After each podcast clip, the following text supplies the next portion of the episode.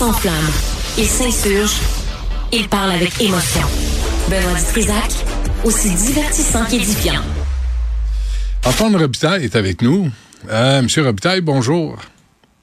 Bonjour, mon édifiant euh, provocateur. C'est moi. Euh, N'importe quoi. Monsieur Roberge. Des, des fois. Ouais, ouais, c'est ça, parce que j'ai souvent des collants. On ne le voit pas parce que je suis près d'ici, là, mais je viens travailler en collant. Puis le, le, pack, en tout cas. Euh, euh, finalement, Monsieur Roberge, ça, finalement, Monsieur Roberge euh, se tient debout pour euh, Montréal français. Il était temps. Oui, c'est intéressant. Euh, il a vraiment critiqué, euh, attaqué la mairesse Plante de, de façon frontale là, ce matin. J'ai bien aimé, par exemple, son affirmation selon laquelle la métropole française des Amériques, faut pas que ça soit juste un slogan, faut que ça soit vécu. Ouais. Or, c'était la recommandation, ça, d'un comité, comité présidé par Louise Arel, hein, qui a été euh, mis en place par Valérie Plante en 2022. Puis à l'été 2023, ils ont déposé un premier rapport. Euh, Louise Arel a dit, ben, il faudrait commencer par l'affirmer tout le temps qu'on est la métropole française des Amériques avec un logo. On est dans le symbolique, là, Benoît. Ouais, On a ouais. beau l'affirmer. Moi, je suis d'accord avec Monsieur euh, Roberge. Il faut le vivre. Et et pour le vivre, ben il faut pas qu'on accueille juste des étudiants en anglais. C'est pas compliqué. Ouais, faut mais pas en même temps- aussi En même à temps, coup de rabais euh, Ouais. les études dans les universités anglophones de Montréal qui sont déjà très bien dotées. Oui, non, ils font pas. Puis si, en même temps, euh, je fais appel à ta mémoire euh, euh, éléphantesque. Légendaires.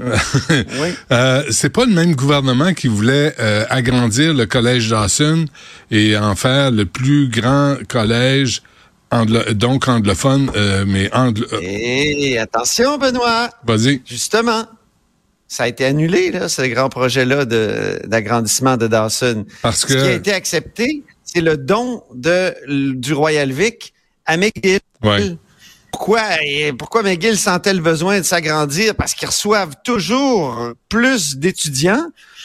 Puis, c'est sûr que c'est bien d'avoir une grande université comme McGill euh, à la renommée internationale à Montréal. Mais pourquoi pas en français? qu'il faut tout lui donner? Tu sais, Ben oui. C'est ça. Ouais. Et, et le geste du gouvernement a conduit à quoi? A conduit au réveil des universités anglophones qui se sont dit, ah, il faut peut-être faire quelque chose pour le français.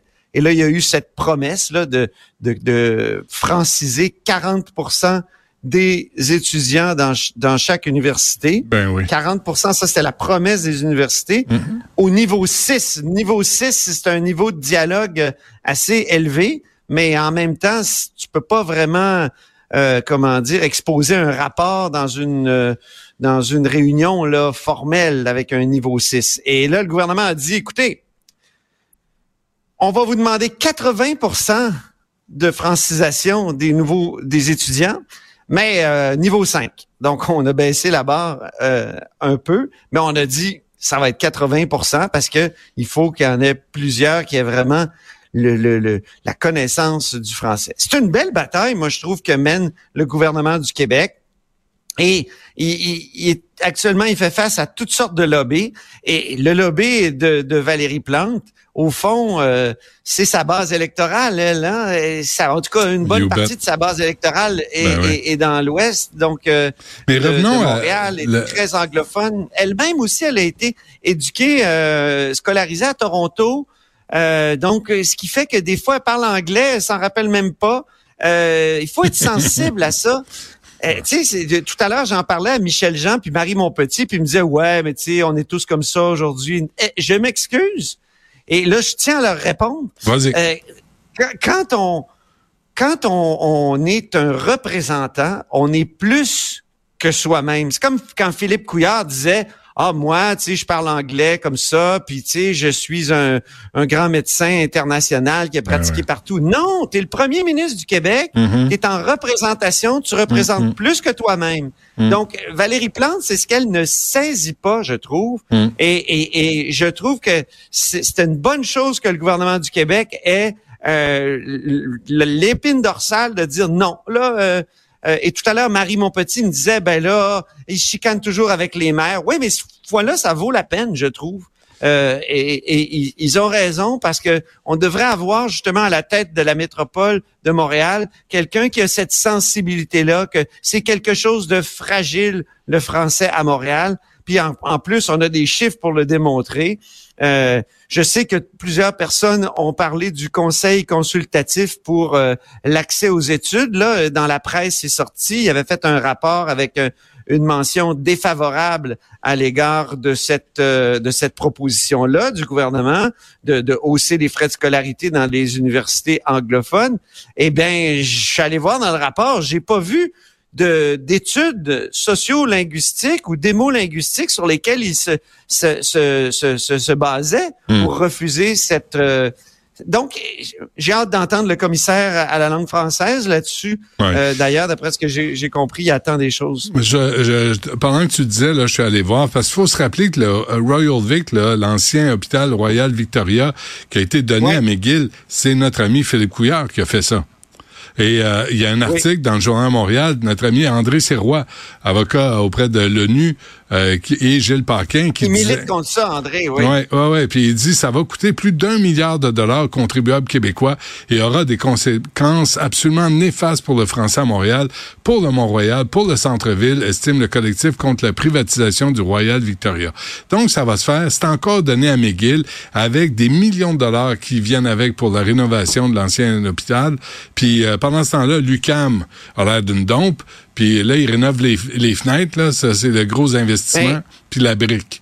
Puis l'Université de Montréal est là. nouvelles, puis là, j'aimerais ça être plus précis. Il faudrait moi aussi que j'aille faire un peu de Google. Mais aux dernières nouvelles, le Royal Vic serait occupé là, dans le nouveau projet, effectivement par McGill en bonne partie, mais il y aurait aussi euh, des, des, des antennes d'universités francophones ou des ou d'autres euh, organisations qui fonctionneraient en français. Ouais, des miettes. Des, miettes. Non, on va arrêter de se satisfaire de miettes. Là. sais, puis l'Université McGill, à un moment donné, a tout l'argent des plus riches anglophones euh, au Québec. Puis on n'en voit pas en donner à l'UCAM. On n'en voit pas... Euh, moi, je les écoutais hier, les gens de McGill. Écoutez, là, quand on veut étudier en business à McGill, là, ça coûte 36 000 par année. Hmm. Je veux dire, c'est ça. Est-ce que parce que c'est le gouvernement du Québec qui hausse les frais, c'est grave.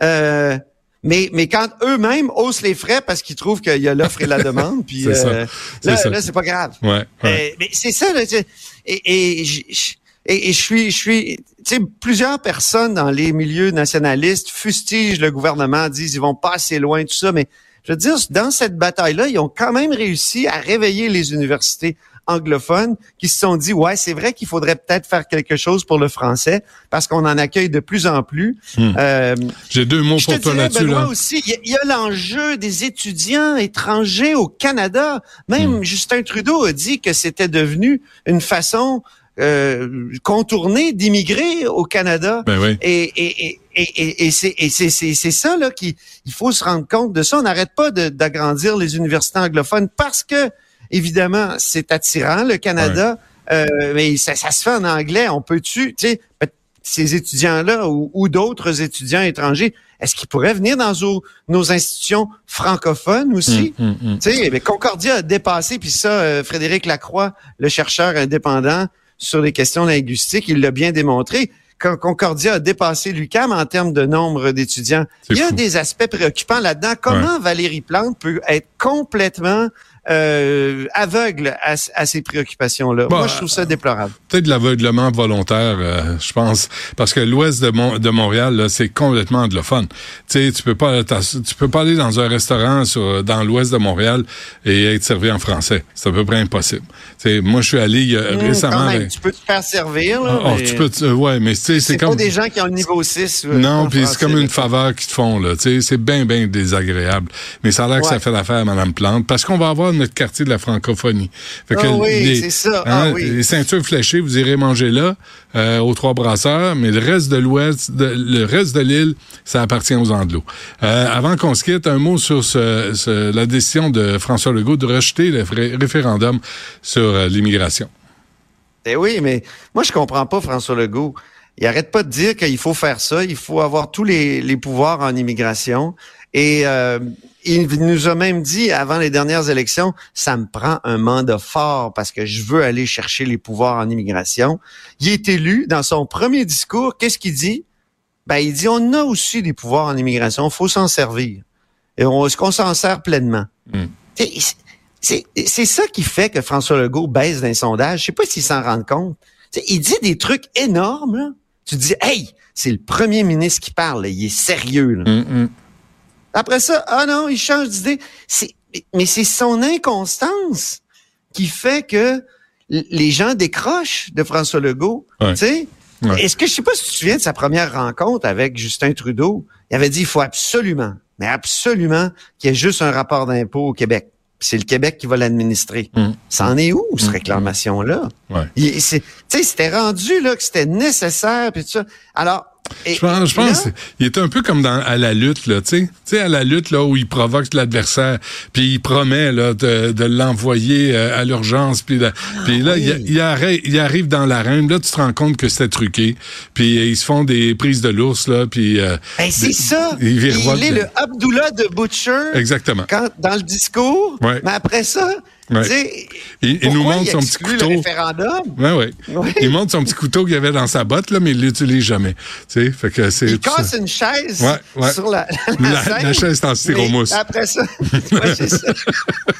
François Legault, on le salue. sérieux? Sérieusement, là, il l'exclut pas, mais il dit, ah, pourquoi elle est là? Tout le monde le sait qu'on veut ça. Ouais. Bon, ben, ça y donnerait un rapport de force. En tout cas, j'ai essayé de oui. poser la question tout à l'heure Hmm. et euh, il a- il a- il a pas répondu. Antoine Robitaille, merci. À demain. Salut.